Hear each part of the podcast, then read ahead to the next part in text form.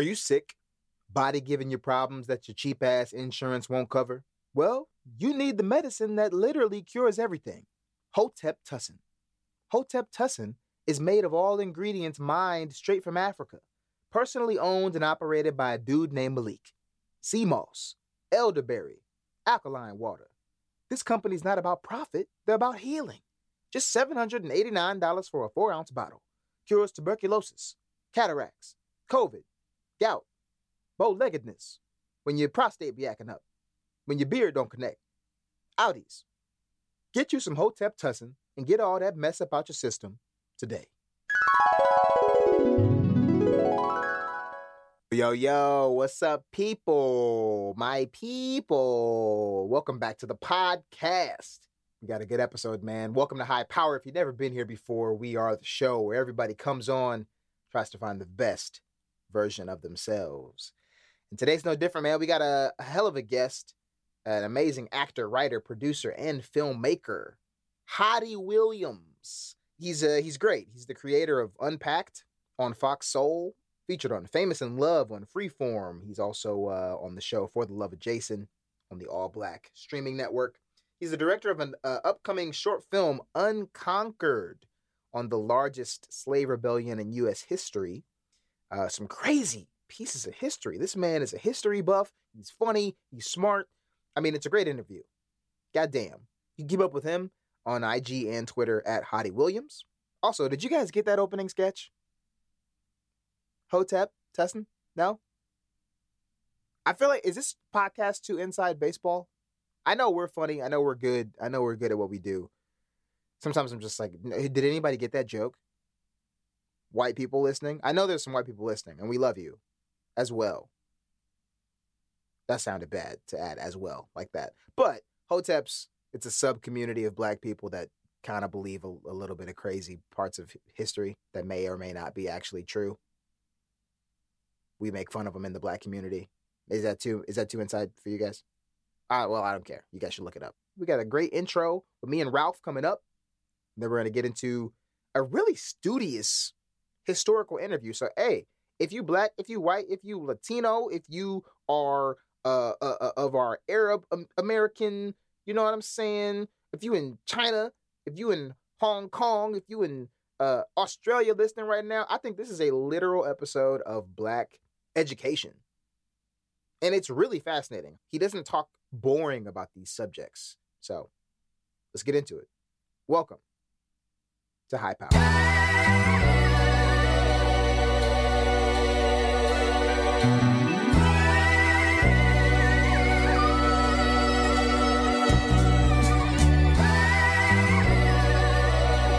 I've been trying to fall asleep. That's the thing. My body's so like, oh, you're you're not gonna smoke today. Mm-hmm. Well, like, what are we gonna do? And Yeah, it's just yeah. up. So So, just- niggas like, what to do? What to do? like, cause it's two in the morning. Like, and I'm creative, but I don't feel like setting up and Yeah. like. Dude, you want to know the real shit about? Okay, so me and you have we've been talking about our relationship with weed for weeks, months. Yeah. I I got to the point. I think this was yesterday. I had to make a list. You ever done the list of like the pros and cons of something? Okay. Especially when you're like doing a breakup. Yeah, yeah. Like, I've done that with, yeah, like, a yeah, girl, Yeah, or I'm yeah like, I've done the pros. Do I really cons. want to get back with this girl? Let me actually put this on paper. Yeah. So I was like, you know what? Like I need to know.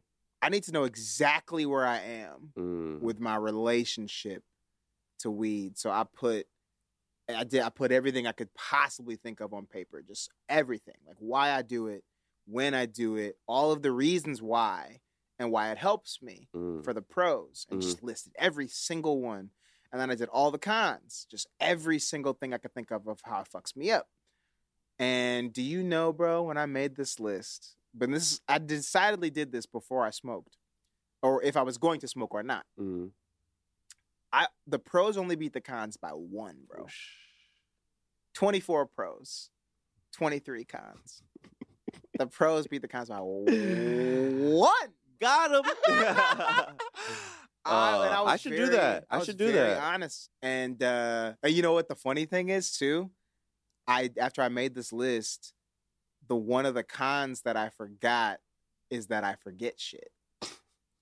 I forgot to write that I, forget. shit, and it would have been a tie. And that would've been a tie.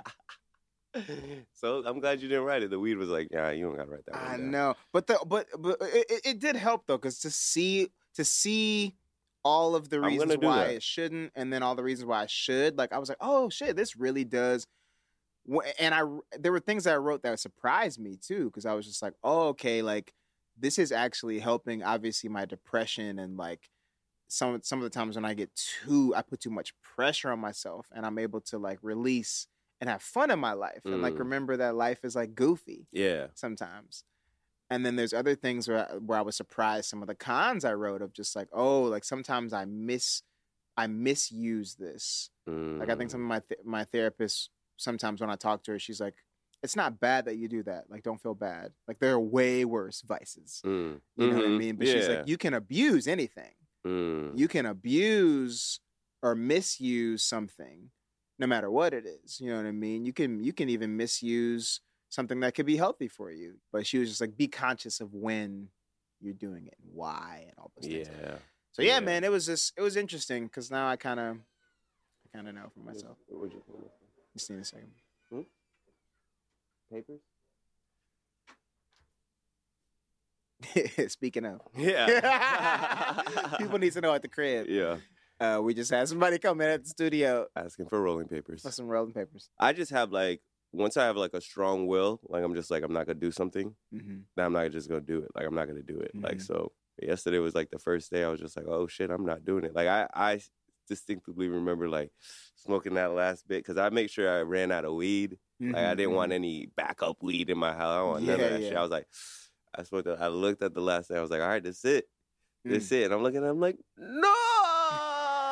Why am I doing this? Why am I doing this? But I was just like, I know why I'm doing this. Like, I definitely want the music to come out. I definitely want the project to be good. And like again, you gotta have intentions, whatever you do. Mhm. Like so, like even when you quit, you don't like I just quit. Like I'm just like I'm quitting weed because I want this to happen Mhm. for me right now, and that usually happens. So I Mhm. like, I'm like, Bro, damn, intentions are important. it's the only way I move bro. now. The That's only way I like move now. I'm realizing with a lot of the people that I'm talking to, it's like the they'll get up and they'll say a lot of the stuff is like why I, I want to have a reason why I'm going to this place or a reason why I'm going to meet this person or yes. or do anything. I like did that just this morning. intention for for the day. I, I think if you don't have a natural if you don't have if you're not on the same page and you don't have a natural chemistry with somebody, if those two things aren't there, it's just it's gonna be a lot of bullshit. hmm It's gonna be a lot of bullshit. I mean, you gotta be I can't imagine being in the in the the dating atmosphere the way that you you know you are or even Hari like our guest I think I'm sticking to one person right now mm-hmm. because it's safe. If it's if a if And you it's got a- chemistry It's chemistry. and you're on the same page we are. stay there Yeah. put put we had to get on the same page. not saying page. putting all your eggs in the basket because you don't want to rush things. I don't think me and my girl we were trying to be conscious of not rushing things, but I think that's if you have that. If I'm, I guess maybe this is a a warn a signal of warning to Mm. anybody who's listening. Dead ass. That's what's keep stay there, do right by them. It's hard, bro. Do right by them. Yeah. Cause cause you're right. Maybe that's not even the bad word, safety. Cause But you you need that. You need to feel like you at home You- with somebody. You- yeah. The sense of home is Mhm. like That's hard to find. it's hard. It's hard to find. It's hard to find, like especially when you're not, you don't have a home anymore. Like the Mhm. structure of the home is kind of Right, like gone. right. It, like historically, like you know what I mean. Like, so when you find someone that like fucks with you and you could see them creating a home, Mm-hmm. do not fuck that up. Mm-hmm. For the grass is always greener Mm-hmm. on the other side. Water the grass. Yeah, bro. Just water the fucking Yeah, grass. Water, water is shit. I'm like more focused on just like, hey, what can I do? What can I create? Mm-hmm. because I feel like girls only like what you can do. Like no matter Mm-hmm. what stage and relationship you're in, it's like Mhm. what are you doing right now, Mm-hmm. right? Like even though like no, you don't have to do anything for our love. It's like it's bullshit. Yeah, yeah. You got to yeah. be a like general speaking, you got to be a man a little bit. You know what I Mhm, mean? Like mhm. when I say man, just like you got to have like intentions of what you're Mhm. doing Mhm. in the relationship and in your life. yeah. or else it's just like you're floating in the wind, and she's gonna be floating right out. Like you know, like she might say she love you, but you gotta get it together. Bullshit gets out the way real quick when you're intentional with your time. Mhm. I had that issue this week with my brother. Mhm. Like, and I was like letting this nigga know, like, hey, just because I'm your brother don't mean I, you can't value my time. Mhm. Like, you got- Mhm. Because when I come in here, like when I'm recording, I'm sour jack. Like it's Mhm. different. Like you you seeing Ralph right now Yeah. with a little bit of sour jack in. But Mhm. when I'm sour jack, I'm just like, hey, everybody get the fuck out. Like you know what I'm saying? I'm really direct like about my time and Yeah. about like, hey, let's get this fucking together. Like let's Mhm. go. I have fun. I'm a fun guy, but I'm also Yeah. like, don't fuck with me. Yeah. Like type shit. speaking of intentions, our man, uh, our guest today, uh, I think he operates off some pretty good ones. Pretty Oh, this man, educated, educated, very uh self aware. Self-aware. Grew up way different from most Yeah. of our guests most of us. Yeah, So I'm excited for y'all to hear that. he's very thoughtful. He's very um yeah, interesting childhood. I'm glad we got down that tangent. Uh today's guest, Hari Williams, actor, writer, producer, filmmaker. Uh you may know him as the creator of the series sketch series Unpacked. It was on Fox Soul. Um you've seen him on Famous in Love on Freeform. He's a brilliant actor. Um you could have also caught him in For the Love of Jason on the AllBlk streaming network. He's also a director directed uh, an upcoming short. We talked to him about that a little bit, uh, called Unconquered, uh, where he wrote it, discovered this story, which is a, a not so famous but should be way more famous story of um, one of the largest slave rebellions in U.S. history and one of uh, the most notable successful ones. People do not talk about this as a successful slave revolt um, in the South uh, in partnership with Native Americans. So he wrote a brilliant short, and we talked to him about that a little bit. You can keep up with him on IG and Twitter at Hari Williams. We'll talk to him right after this commercial break.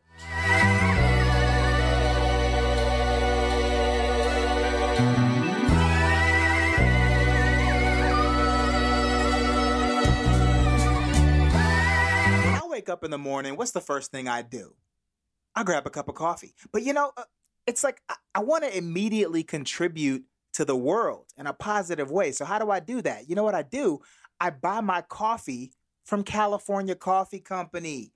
I, I mean, it's it's a no-brainer. They're a black-owned, culturally connected coffee and lifestyle brand. Their products taste amazing. It's freshly ground roasted coffee. They have all types of flavors that are just exactly what you need in the morning. They are young, they are doing it, they're reclaiming the culture through coffee, through teaching everybody that follows their movement about culture, class, and confidence. And and and truly they are letting people know where the true origins of coffee came from. Did you know that the coffee bean originates from Ethiopia? Did you know that? Enslaved black folks established the coffee industry in South and Central America. But when people think of coffee, they don't really think about black folks, you know, in its origins. But but but they are here to change that.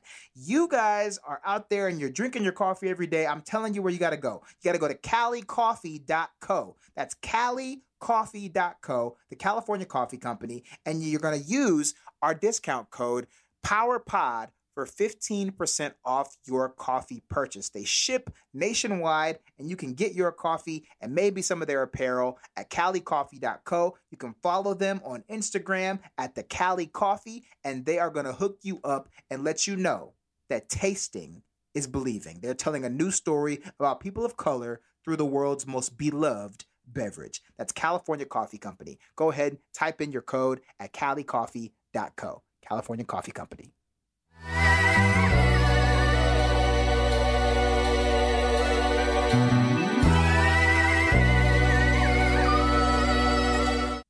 Williams is the he's like the the black Kevin Bacon. there are six degrees of separation between whoever you know that's black in Hollywood to Hari Williams. I guarantee you, bro. I don't get it. Ever since I've met this motherfucker, it'll be like I'll be somewhere and I'll be at a thing and I'll be like, yeah, yeah, yeah, just doing this writing thing with Hari Williams, and somebody will be like, Williams, like from like across the room, like it's I cannot make this up, and I don't know, I don't know how and where this comes from. Is it Howard? Is it Howard? Do you think? No, it's just it's. It's Howard. So he went to Howard. So I, went to, I University. did go to Howard, but no, I wasn't. I've been. It's you. You know. Everybody at the you know at the crib. Yeah, yeah, yeah. Who knows? They doing that shit right now in their kitchen. Exactly. You have to do it. It's a reflex. um, man, I'll tell you, I've been I've been in LA for a bit. Yeah. So is that, and then also, um, I've been really intentional about I think being well working and connecting with people, and then compounded over time. It's been good people being able to I think um extend and, and connect to, and like it is small, so there's only it is small. You're I think you're open too. Like Yeah, you, oh, you yeah. have a lot of like I think some people, you know, can get to a place, especially when you're in LA, I think, or or just doing the kind of things that we do, Mhm. you can get kind of uh with the people some people work in LA with the blinders on. Yeah, yeah, and yeah, they go, yeah. I have this goal, I have this I'm place I'm this. going Mm, to. and I'm mhm, Don't throw me off mhm, my mhm, schedule. mhm, I'm on a goal. I love you. I will see you. But but you're you don't really I don't feel like you're like that. You're you're very collaborative. I feel like I'll say this. So it's interesting that you you, you framed it in that way because I think that certain people very much have that idea of like I'm going here and I get there this way. Mm-hmm. And one thing that I've learned over time and come to appreciate is that there is no way in the sense of Mm. knowing and being able to say how I'm going to Mhm. necessarily move through and have my next opportunity or where that's going to arise from. And so taking an open-minded kind of perspective to what a relationship can grow to be when you meet a Mhm. person allows for there to be all kinds of kind of fun possibility in it if you're Yeah. genuinely interested in like well let's we can connect and see where this goes no i love to hear that Nah, it's that- true, man. Because you're I mean you're consistent. It's it's like I think that's can be rare. Um, it's I think it can be rare to find somebody who, no matter when you walk up to them, Mm. they're kind of not in a bad sense, but like they're they're doing. They're just they're doing the same thing, if that makes sense. mhm, like sometimes you come back to a friend and you're like, "Dude, why didn't you just keep doing the thing? You were almost gonna crack it, and yeah now you're doing this, yeah, whatever yeah, yeah, what thing happened? now. Just keep going, and Mhm. so I think it's cool to come back because I don't know in all the things that you do, writing, producing, acting, directing. I mean, I Mhm. can't wait to see your short when it's available.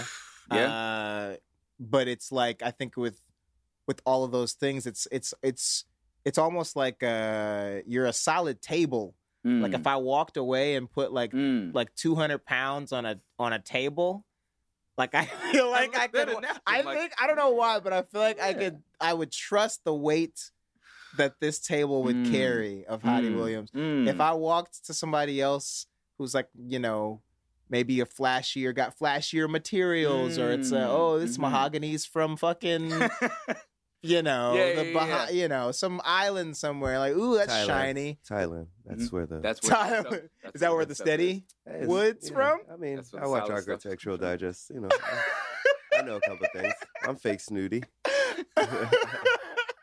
it's it's interesting because I think you can approach LA in a lot of ways, Mhm. and I feel like you're you're a good host.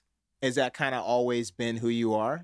Where'd you grow up? Where so you? i grew up like half an hour outside of the city outside of los angeles Oh, okay. um, in agoura hills um, oh, okay. Wow. in very much not that far from the city, but like a world apart from the city. Like an hour away. I thought he Um, was from East Coast. You give me East Coast vibes. I do. So I, I do. I, I do give people East Coast vibes. That very much is. I went to Howard. I spent a lot of time oh, on the okay, East yeah, Coast. makes like, sense. I was like, I definitely give people East Coast vibes, and I don't give people, I think, stereotypical LA.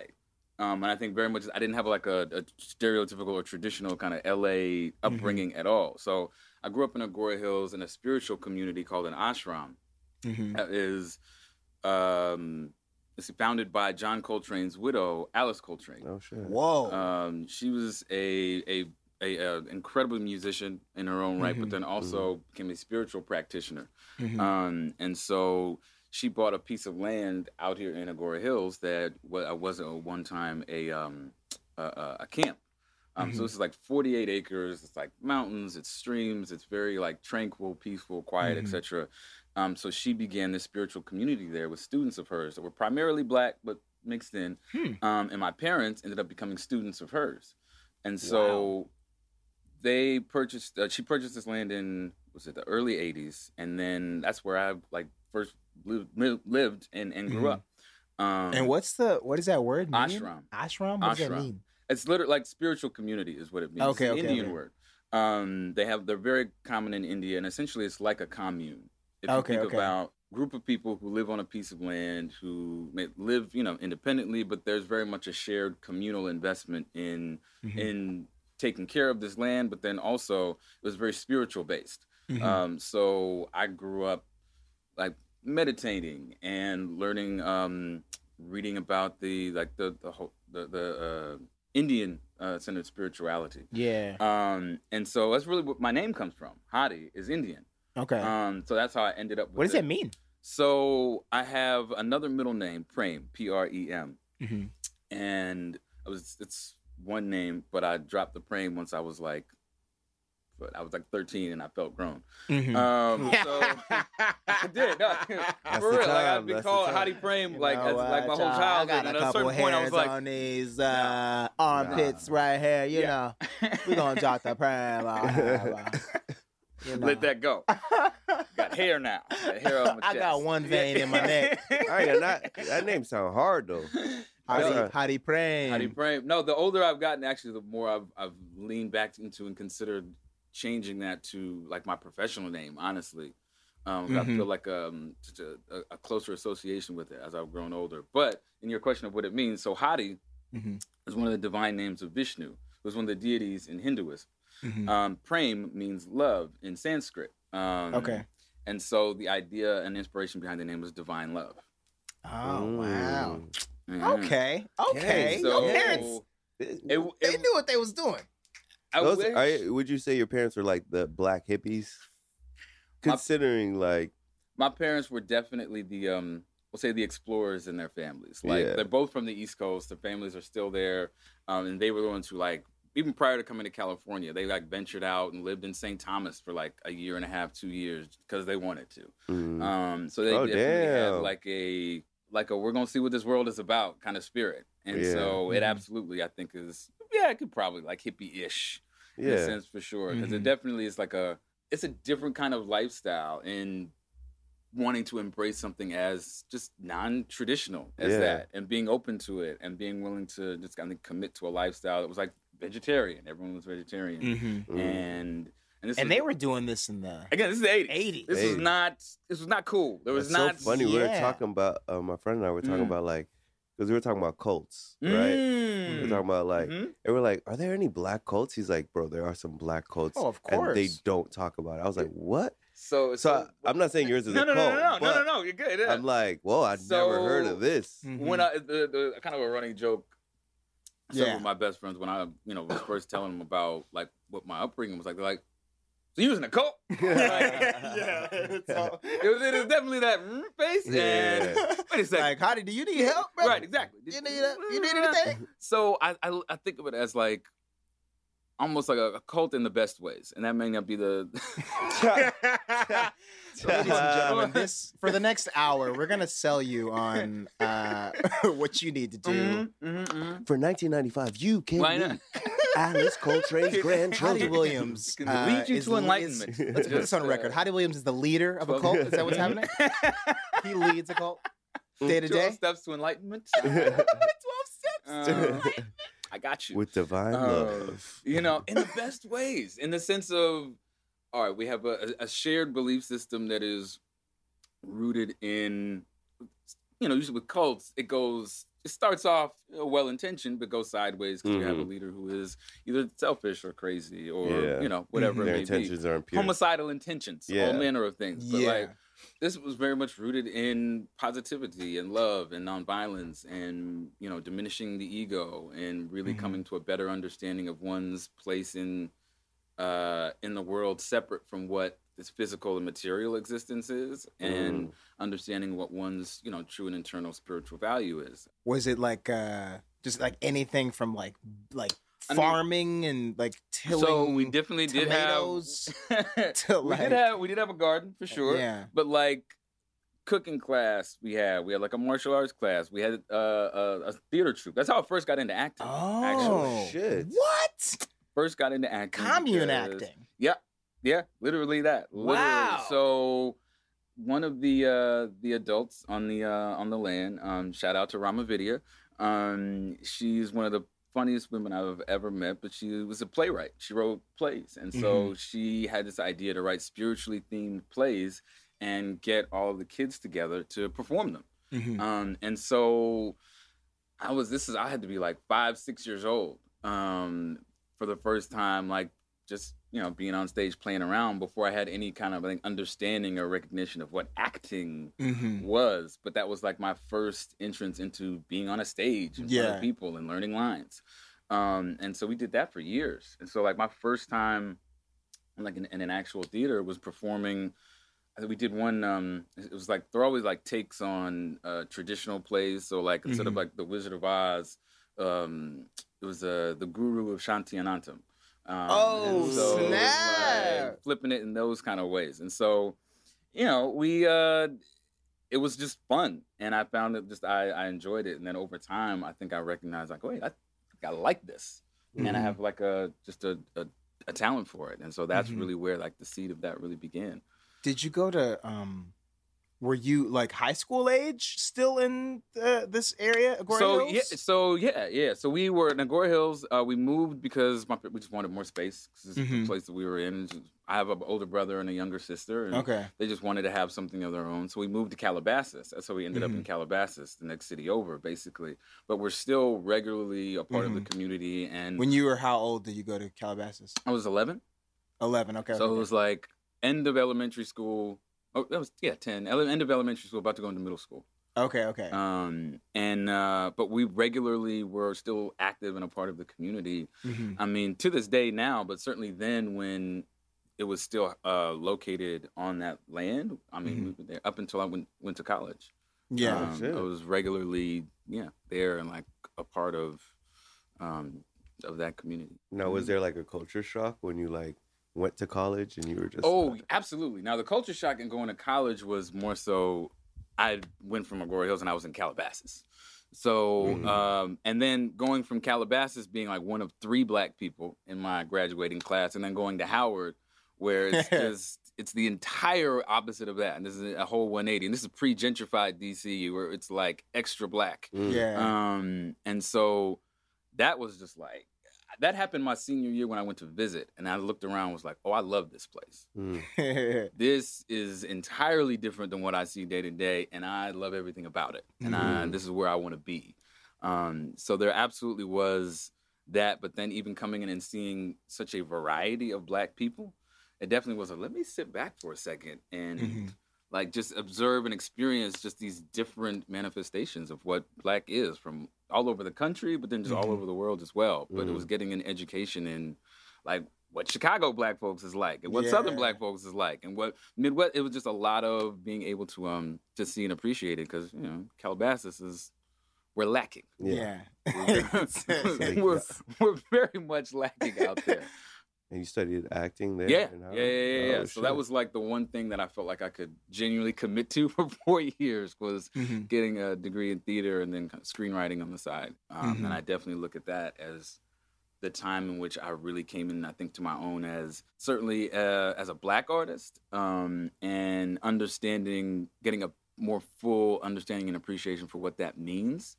Um, Mhm. And how I wanted to carry that out into into the world at large, and what And I felt like the kind of contribution What do you mean it means? Like when you say that? When I say that, what do I think that means? yeah, so, you, yeah, yeah, that's, yeah. A, that's a heavy thing. yeah, it is. This What is everything it just to be a black casually artist? drop, yeah. right?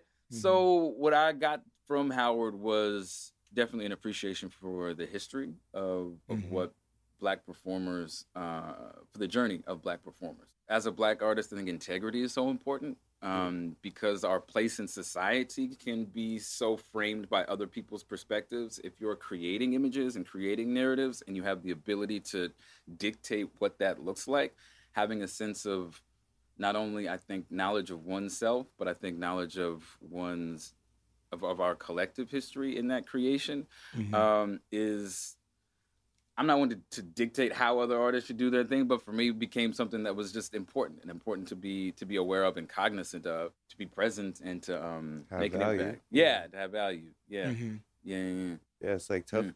the responsibility of being a black artist is just like you can either be fun and don't give a fuck about any of the issues at all that's going Mhm. on and just Mhm. express yourself as a human being that happens to be black Mhm. or you could show your responsibility through your art like Mhm. you know what i mean so there's always like Mhm. i always remember like i went to an art museum and there was Mm. like uh the broad it was like 1957 to the 74 like that's the capsule so it was just like this artist had trouble just like expressing their art because all they wanted to do was just show you art and then and black people were like you're not showing what we going through Mm. and it was so they had like well this is showing freedom this is Mhm. showing like i'm not constrained by the society i have freedom of expression this is my true expression so it's always a debate of like Yeah. what to Mhm. do as a black artist for myself, I always feel like there should be a certain amount of um, value that is beyond just, all right, this is funny or this is interesting or Mhm. um,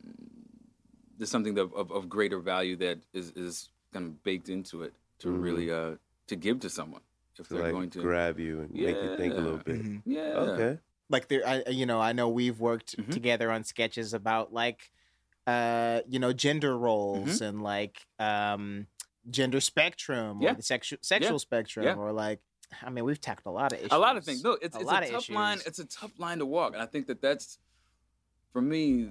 That's one of the beautiful things about comedy in the way Mhm. that it, it has such an incredible um, power and potential to um, enlighten, but then also offend in a way, and that's not always necessarily bad Mhm. in and of itself. Mhm. Um, now, I'm never trying to, I think, speak down to people or put people down, but I Mhm. think if one can touch on sensitivities, I think it allows for an opportunity to examine them and say, well, why? What is it that Mhm. what is it that bothers you about what we just said, or what is it about this joke that doesn't sit right with you? And I think that Mhm. oftentimes when people are offended by a thing, Mhm. it really more so than focusing on that, it's an opportunity for for a deeper understanding. Yeah. Mm. Yeah, but there are people who like get comedy. Like Mhm. there's people who just there's a lot of really good satire happening right now. Mhm. Have you guys noticed that in like Yes. films? Yeah, yeah. And people don't get it. Like Honk for Jesus. Honk for Jesus is a great satire. or Mm-hmm. uh, Bodies, Bodies, Bodies to me was a really good I haven't heard of satire. It's a uh, it's the Pete Davidson. A bunch of kids get trapped in this house. Oh yeah, I haven't watched it, but I know the one you. Yes, It's I've seen. I loved it. it. Mm. People didn't. Some people didn't get it though. It was Mm. they were. It was a pure Gen Z satire, um, of just the whole generation and kind of what they would be like in a horror movie they- situation. Mm. And it's so people that didn't get that like Mm. trash the movie. Mm. Like I'm reading all the Mm. reviews, but I'm just I, I say that to say like I feel like us as people who make comedy, it's like we have to I don't know, it almost feels like you you there's a weird relationship I feel like that we have now with Mm. people that watch it because it's like people that some people get it and they want to get it and they're there for it and they want to piece, you know, through all these things. But then some of the things, it's like when you put something out, like a sketch, you know, that tackles some of those intricate issues that you're Mhm. talking about. I feel like some people are just like, it's almost like, like, do you dumb your shit down to make it Mm. really clear what you're saying, and then it's Mhm. not as funny? Or some, there's also these people that are like habitual. Who, who what does that say? Uh, Somebody said from Chappelle Show, you a habitual line stepper, yeah. or like you know Charlie Murphy. yeah, like, yeah. There are the comedians also that are the habitual line steppers, Yes. where they're It's- they're blatantly It's saying kind of something baked offensive. into the act of trying to Yeah, it's shock provoc- value. Yeah, pro- have a certain level of provocation. and that's and that's sometimes it's clear Mhm. that they're being that, yeah. and people are like, "Oh, I see what you're doing. You're Mhm. being like." Cheeky, Mhm. you're obviously over the line because that's not true. You don't Mhm. think that about Jews, right, or right, whatever right, right, the right, fuck right. they said. right, right. But then some people are like, "This comedy is that's not funny," and I'm like, "Well, then what?" Not that I'm defending that humor, but I'm just like, What is people- the space for for for allowing one to be able to, for as an analogy, just paint on whatever canvas they want to?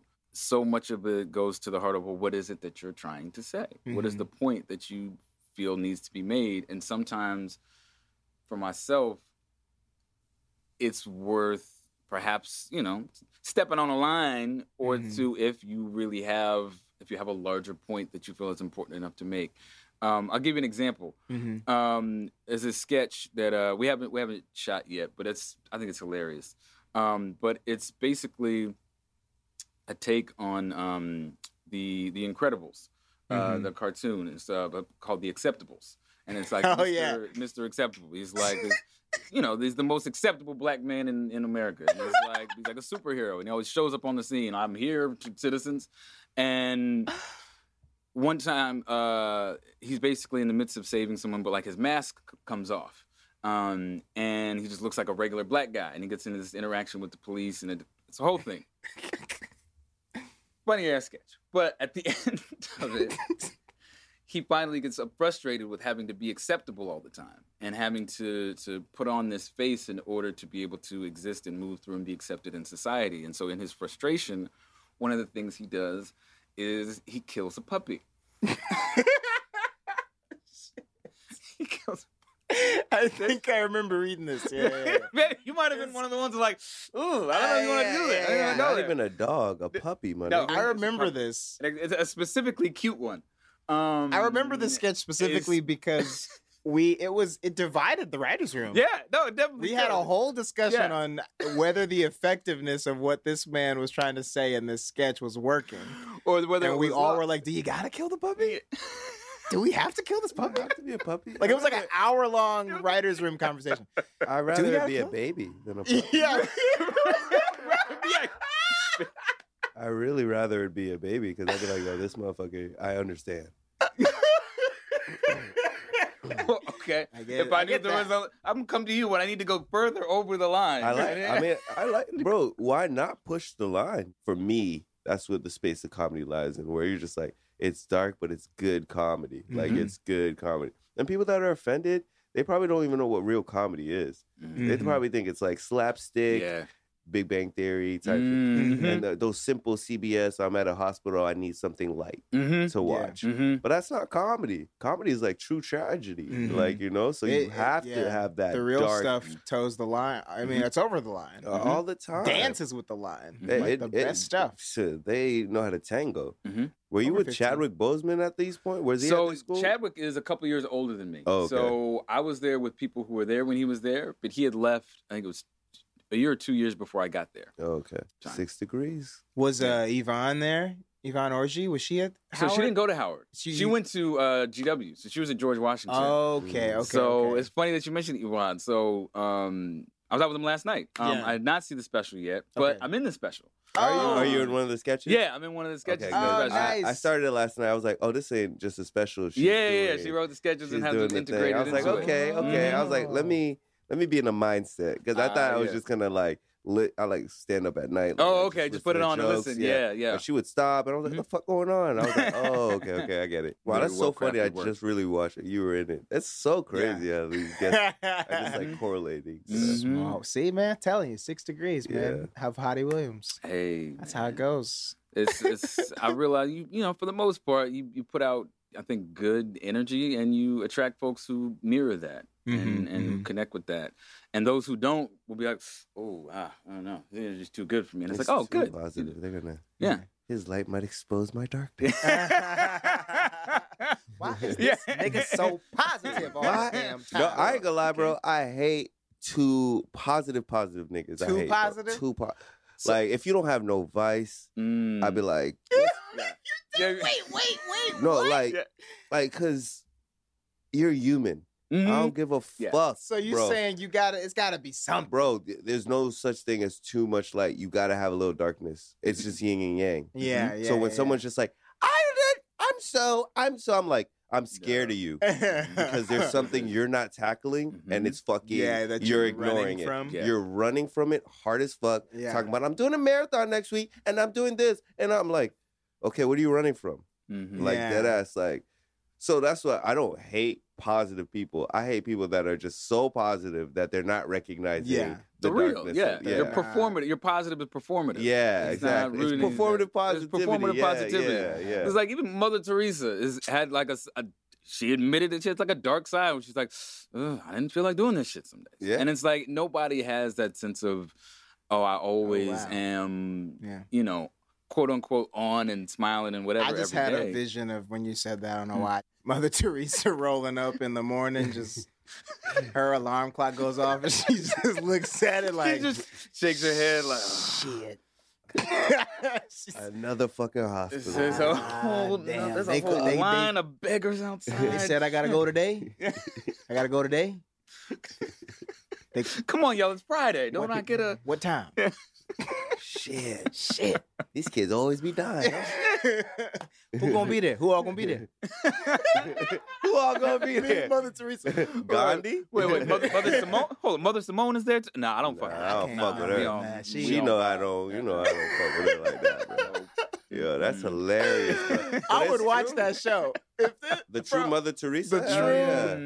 Mm. her and Gandhi hanging out. I don't know why they don't have documentaries where people are just like Gandhi had his shit. Like Yeah, yeah, everyone, yeah, yeah. Yeah, Gandhi That's a it. whole. Nigga, I don't even wanna Mhm. tap into Gandhi. Yeah, yeah. We can't Like everyone has their shit. Like I'm waiting for the Queen and Mother Teresa to have their dark shit come, Come out? Yes. Mhm. The Oh. Crown. Yeah, the Crown. The Crown. Is oh, that yeah. about her? No, it's it's about the whole fucking family. Oh, okay, It's okay. about Oh, their okay. whole the whole long imperious colonial history. Yeah, it's laid yeah. out in a drama to make you feel like it's it's so interesting sometimes how even a show like that that I, I watch some of and I get why people enjoy.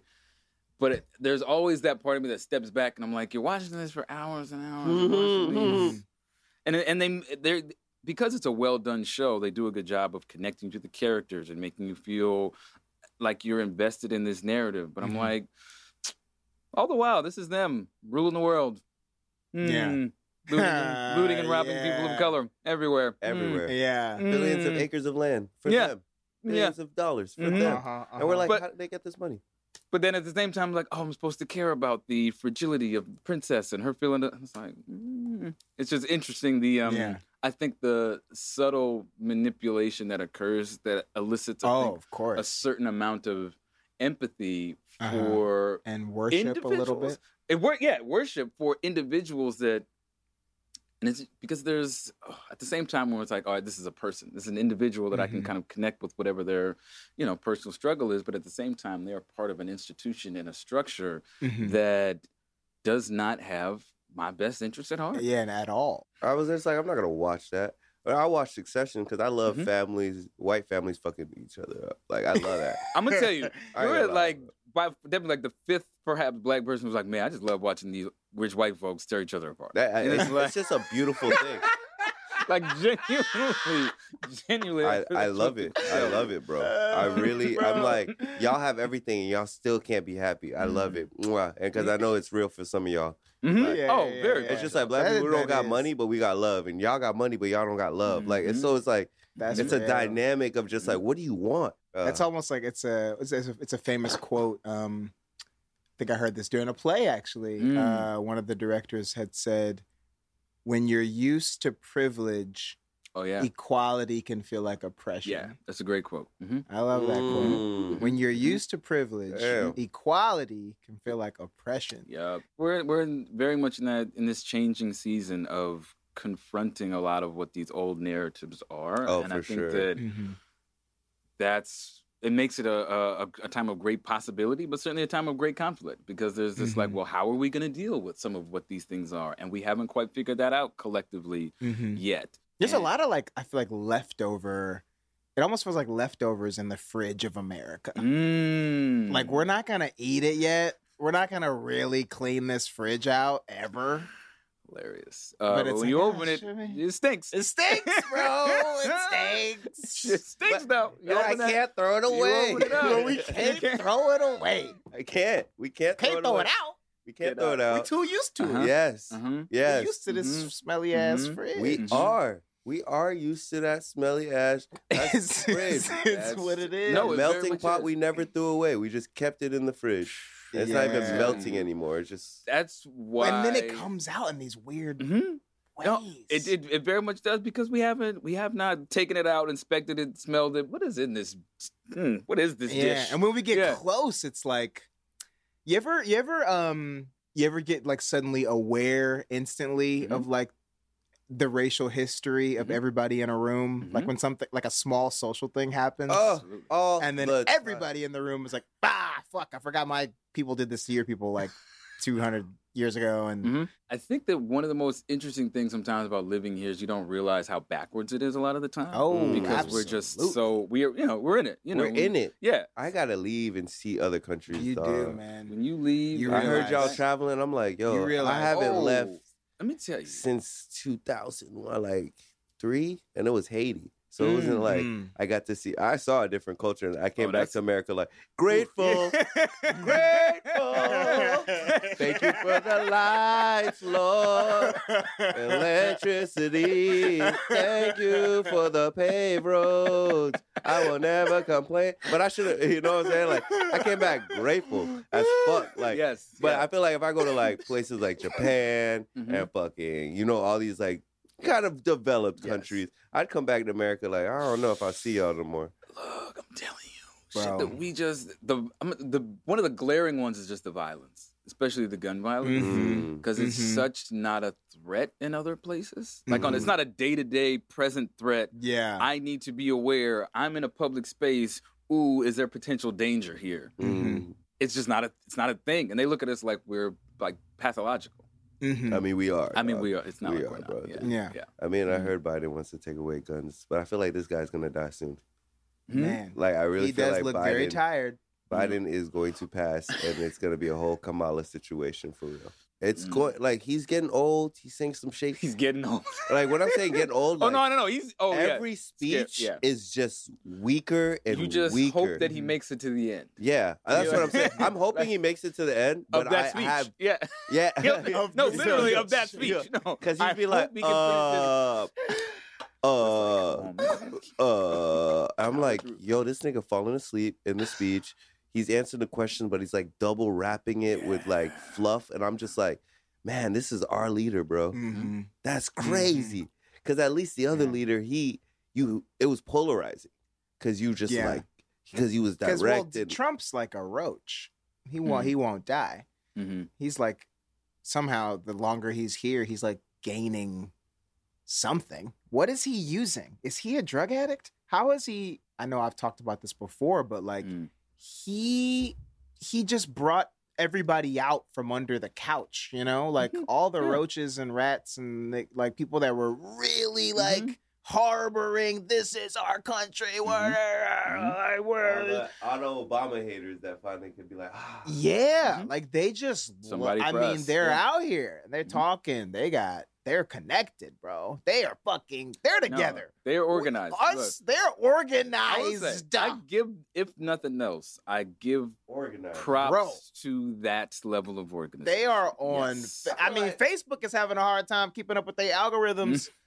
they can't even stop these motherfuckers. I like, feel like niggas just be arguing. That's why we're not as organized as these motherfuckers. absolutely. We just be like, he in charge? Nah, he can't be in charge, nigga. We gotta da da da da da, and they be like, Mhm. Well, because but these well, white people were like, he's our leader. That's it. Cause Yeah, we yeah, black yeah, people we were like Malcolm Martin. Mhm. White people were like JFK. That's it. They didn't have no other, Mm. you know, like who who else? No, they we always need a divide. but I feel like I feel like deep in a, on a fundamental level, hate, hate is just this sounds fucked up. This sounds fucked up. Hmm.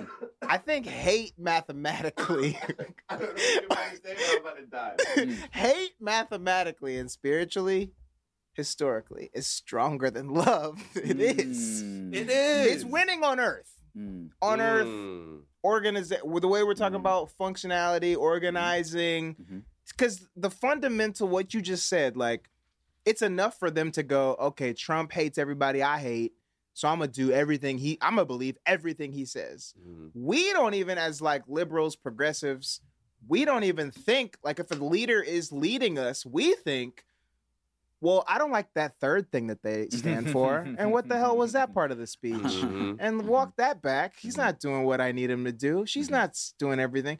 So we like we want the whole cookie. We want Mhm. the whole like black leaders, black community especially. Like we want if somebody's gonna speak for us, we want you to speak for everybody. You forgetting about us. That's why Chappelle's getting fucking ripped. Is he really? Well, I mean, he's not standing. I don't think he's obviously he's not standing for. I'm talking about the the LGBTQ community. Oh, okay. But I Ah. guess I'm saying like we gotta we the fundamental argument of what we're saying is that we as progressives need to agree on one thing that can move the needle forward because hate is so strong that i think they're moving all their needles forward because they're just operating on like i'm trying to hold as much power as i can Mhm. i'm trying to stop these people from gaining power we can't agree on like one thing like I think if the black community was like, "Yo, let's put all of our money together. Let's get a candidate. Let's really do something next year." Blah blah blah. What what's the one cause that we would all go? That's it. Boom. Mhm. There. What is that? I talked to several black friends, and I'm like, some people are way more passionate about getting our you know brothers and sisters out of the prison industrial complex Mhm. and and you know the privately owned prison system. Some people are like, we need to put all of our energy towards universal health care Mhm. or like, you know, the homeless crisis and all these things. I don't know. in a, in a binary sense, the other side, they have fewer things. I think that they're really trying to. Um, Mm. Yeah, they- like a simpler. yeah, they have a, very, a much simpler message. It's Yeah. mu- a much simpler message. But the and this the the reality of it though is, of course, the world isn't simple.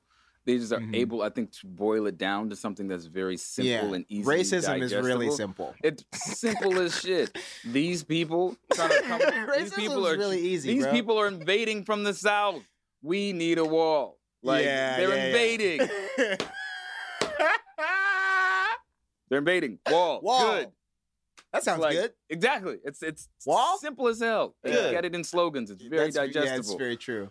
We are talking about things that are far more nuanced a lot of the times. And we're like, Mm. well, what we're trying to do is um actually take an institution and reform it because its intricacies are, you know, historically slated against people of color, and this is Mhm. why. And this is and it's like a much more of a nuanced, I think, and necessarily Yeah. nuanced. Love is and complicated. Look, it's complicated. Yeah, It yeah. is. It's 'cause you- complicated. You, even got to get black people on that side because you have some black people that are programmed thinking like these black people are criminals. hmm Like, Oh yeah. like yeah. I have immigrant parents that are just like, yo, black people, like you gotta watch out for them. Yeah. They grew up thinking the same way. Yeah, of course. So man. you're just like, Mhm. Look, the anti-black sentiment is one of the is one of America's great exports.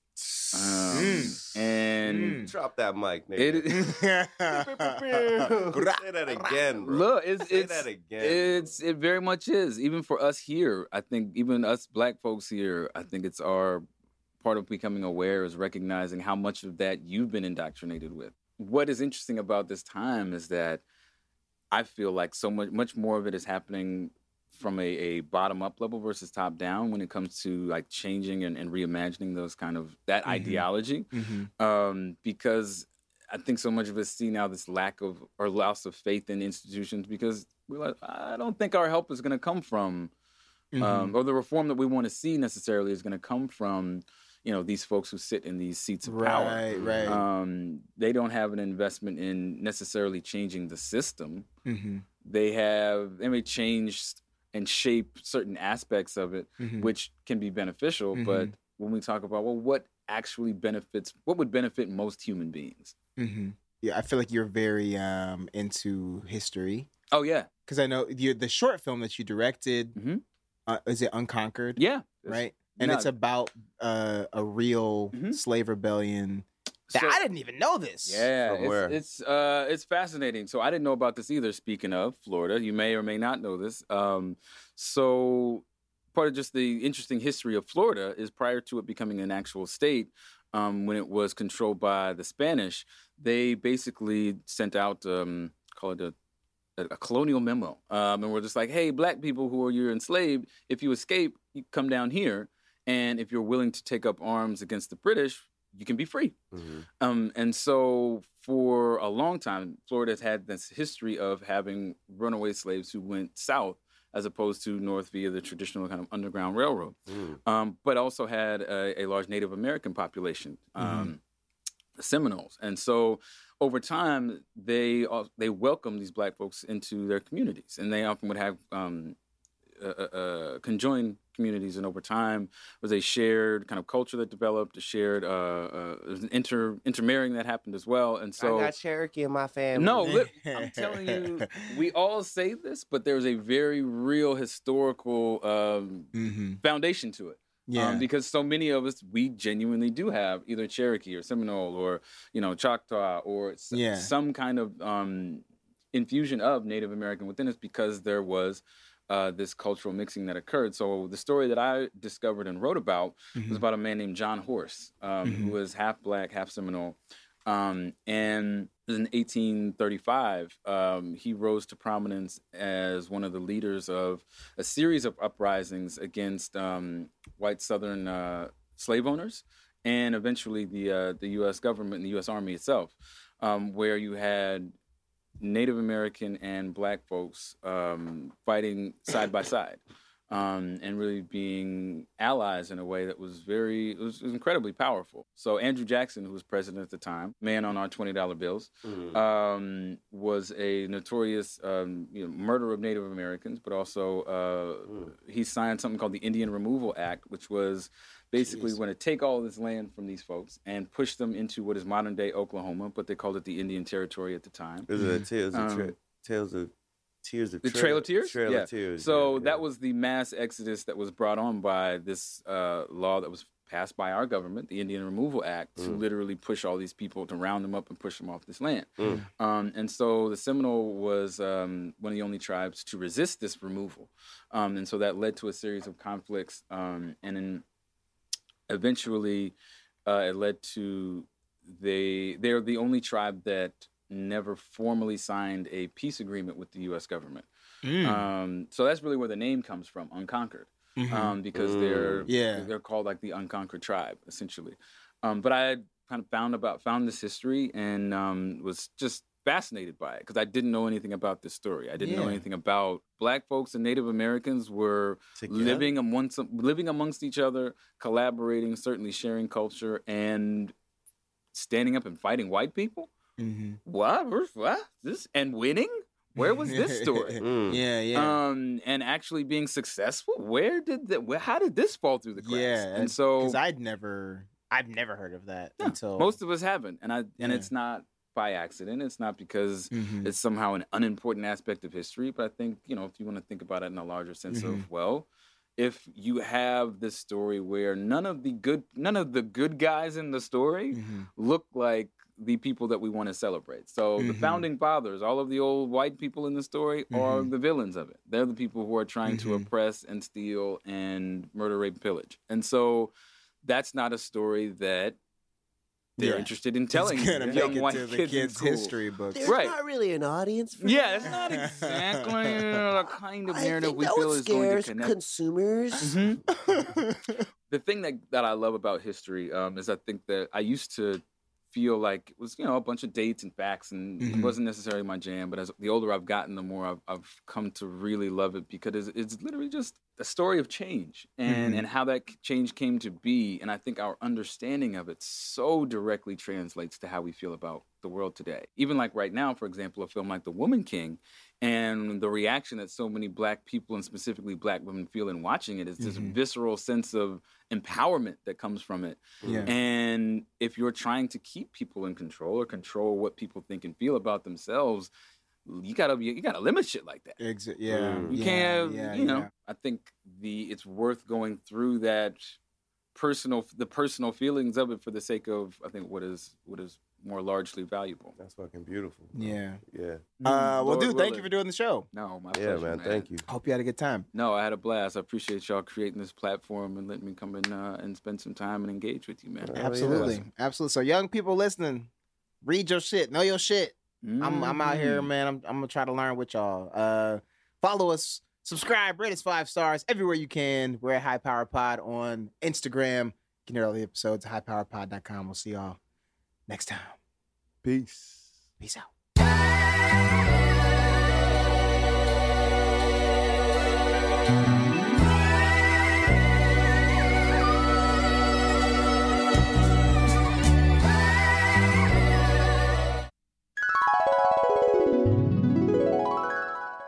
This podcast is brought to you by Hotep Tussin, the medicine that literally cures everything diabetes, types 1, 2, and 3. And that ain't even out yet. Also comes with 16 books about the ancient pyramids, written by a dude named Malik. Get Hotep Tussin in your medicine cabinet today.